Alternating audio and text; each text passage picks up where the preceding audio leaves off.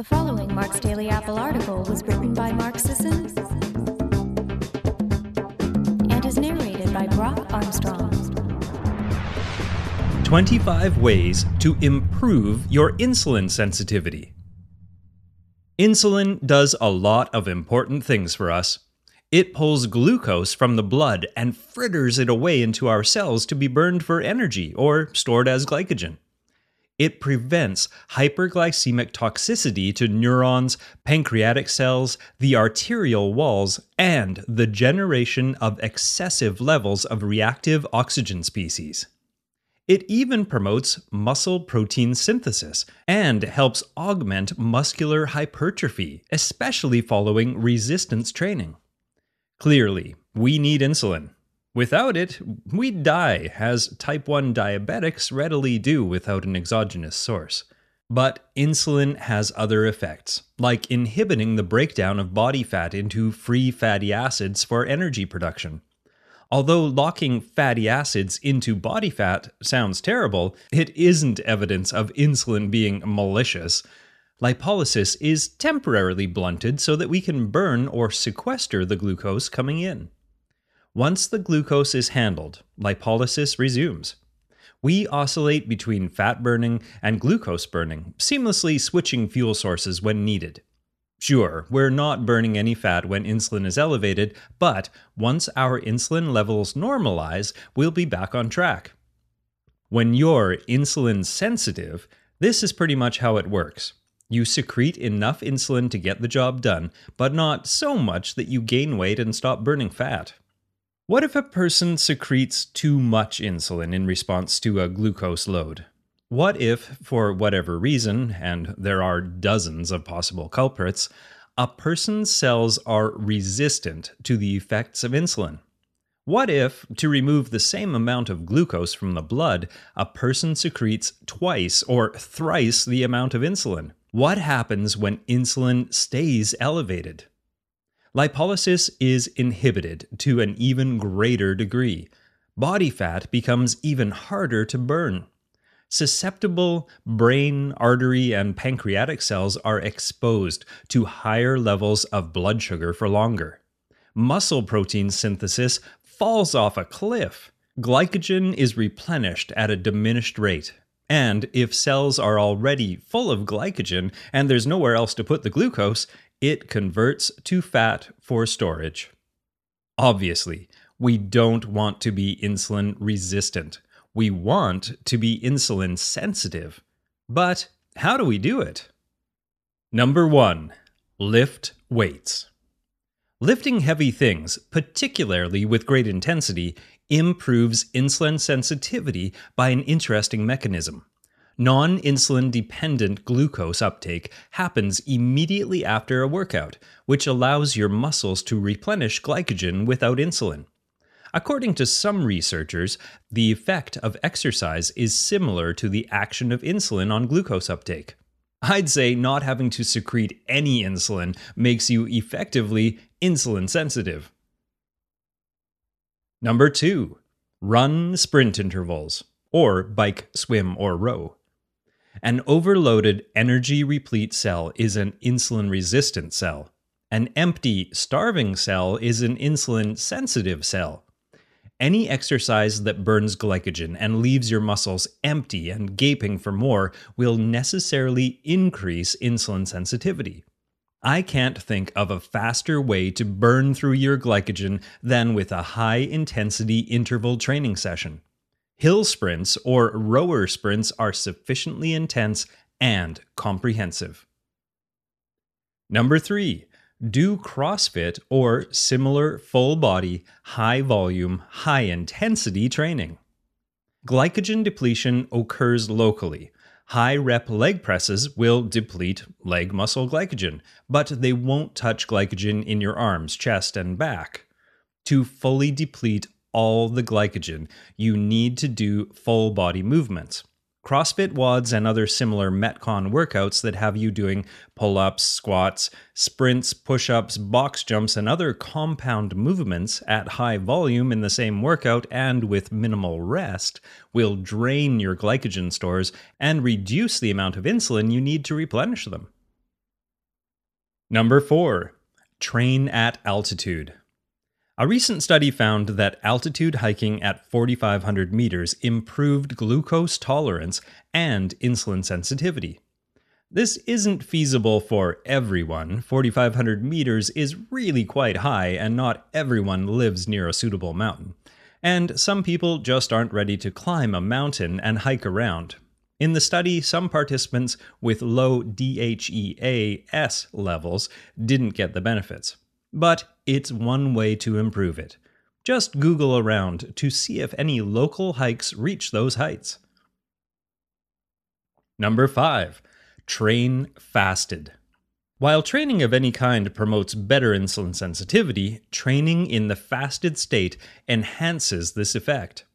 One study found that relatively high intensity cardio performed while fasted increased subjects' insulin sensitivity beyond the group who did the same training after a carb meal, even in the context of a normally obesogenic, high fat, high carb diet. Number six, go for a walk.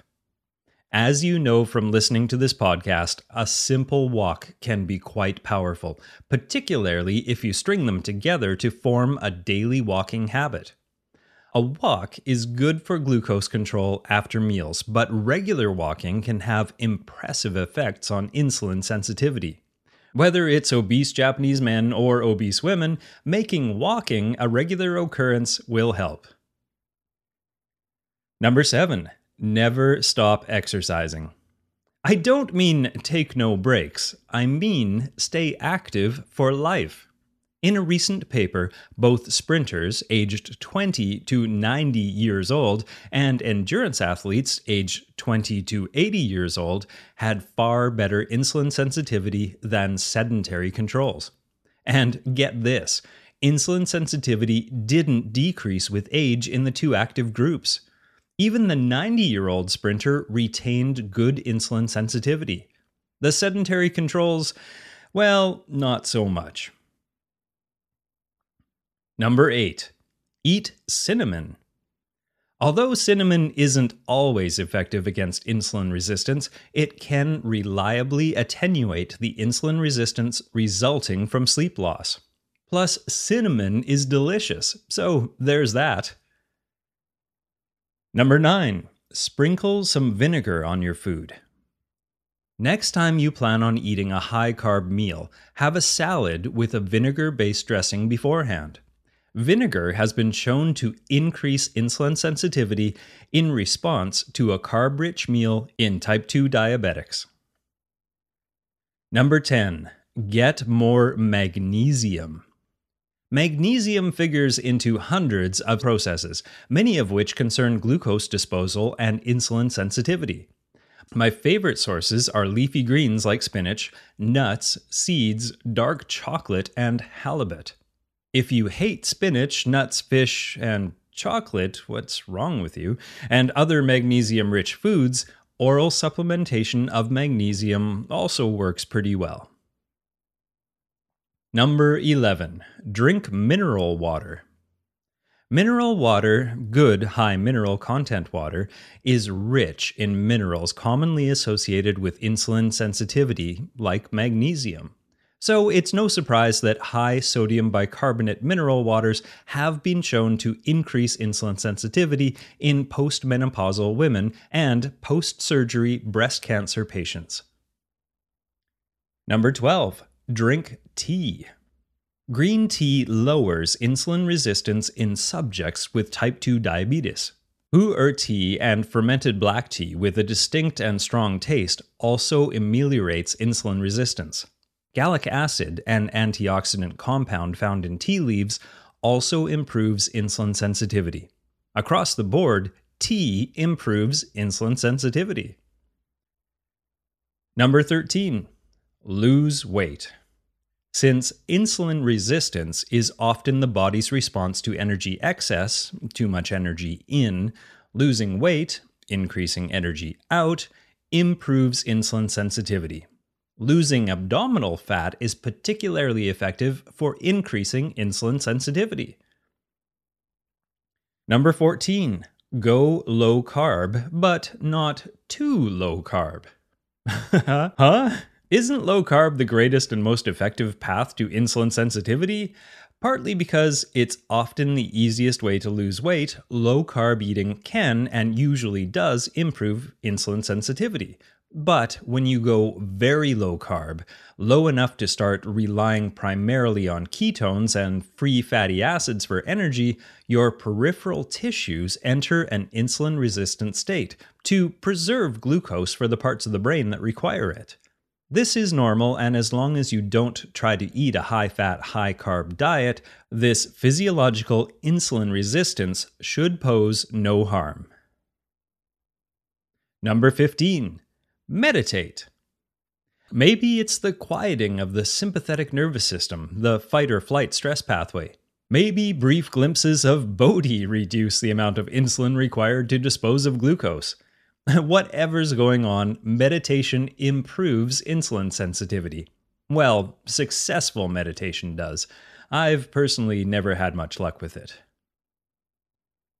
Number 16. Go hug someone you love. Okay, so maybe the researchers didn't prescribe bear hugs to improve insulin sensitivity in overweight subjects. Maybe they used intranasal oxytocin. But oxytocin is what we secrete in response to positive social interactions like sex, good conversation, dinner parties, breastfeeding, and, yes, hugs. Number 17. Get adequate sleep. Now, if you're coming from a place of already adequate sleep, getting even more adequater sleep isn't going to help your insulin sensitivity. It is the absence of adequate sleep that destroys insulin sensitivity. By sleeping well, you're restoring what was lost. Number 18. Eat colorful and bitter plant foods. Color and bitterness implies phytonutrients, the intangible plant compounds that don't show up in standard nutrient databases but play huge roles in human health. Many, perhaps most, rich food sources of phytonutrients improve insulin sensitivity, like blueberries, strawberries, purple sweet potatoes, broccoli sprouts, and dark chocolate, even in healthy folks. Number 19. Eat pungent fermented food from Asian cuisines. I've been telling you guys to get on this stuff for a while now. No more messing around, eh? A natto breakfast made from sticky, stinky fermented soybeans improves insulin sensitivity. Long fermented kimchi also improves it. Fresh kimchi does too, but not as much as the sour stuff. Number 20. Go paleo. or primal. In controlled trials, the Paleolithic diet consistently improves insulin sensitivity in human subjects, besting even that critical darling of seemingly every mainstream health expert, the Mediterranean diet. Number 21. Cook with ginger and garlic. Cook with ginger and garlic because they're delicious. Cook with ginger and garlic because many dishes require their inclusion. But also cook with ginger and garlic because both can improve insulin sensitivity. Ginger helped type 2 diabetics regain insulin sensitivity and glucose tolerance. Garlic helped fructose fed rats do the same. Use turmeric. I love turmeric for its taste and pharmacological profile. I've outlined turmeric's effects in the past, so it should come as no surprise to learn that it is a potent insulin sensitizer. Be sure to include some black pepper when you cook with it to increase the bioavailability. Number 23. Get some vitamin K2 through food or supplements. In a 2011 controlled trial, vitamin K2 supplementation improved insulin sensitivity. Maybe that's partly why natto improved it in the breakfast study mentioned previously. It's the richest source of K2 around. Other likely sources of vitamin K2 include goose and chicken liver, aged cheeses, especially Gouda, grass fed butter, pastured eggs, and fermented milk. Number 24, reduce refined sugar intake. Some would say reduce all sugar intake. That's a mistake because it eliminates many colorful fruits and berries, most of which have either a neutral or beneficial effect on insulin sensitivity. But by most accounts, eating excessive amounts of refined sugar, and perhaps even moderate amounts, can reduce insulin sensitivity. And excessive is relative, of course. Highly active individuals with room to spare in their glycogen compartments have more leeway. I still do sugar in my coffee, and I'll have a bite or two of dessert if someone else orders it at a dinner. Number 25. Eat liver and oysters once a week. Ruminant liver and oysters are some of the best sources of copper and zinc, two minerals that play essential roles in maintenance of insulin sensitivity.